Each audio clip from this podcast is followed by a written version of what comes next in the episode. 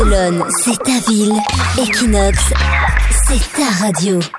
18h sur Equinox Radio, c'est les news de Barcelone. On est lundi, on va se remémorer un petit peu le week-end avec Tiffany. Vous les avez forcément croisés dans les rues du centre-ville. C'est ces vendeurs de bière à la sauvette. Et toi, t'as plein de chiffres, Tiffany. Alors moi, j'ai une bonne nouvelle. La vente illégale de canettes de bière aurait incroyablement diminué dans la ville de Barcelone. Donc entre octobre 2007 et octobre 2016, la police municipale a intercepté un total de 3 250 000 canettes. Donc c'est un chiffre assez impressionnant. Ils ont interpellé les canettes qui marchaient à pied, toutes seules. Donc c'est un chiffre assez impressionnant et qui a vite inquiété la ville de Barcelone. C'est pourquoi une campagne a été lancée début d'année pour justement tenter de diminuer cette vente, cette vente pardon, illégale.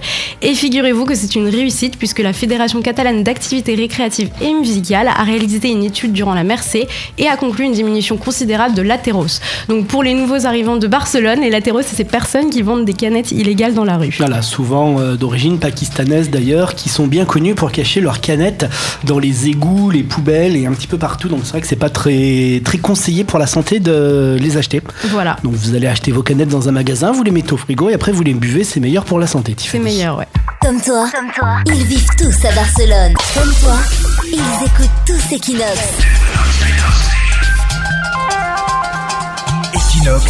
La radio des Français de Barcelone.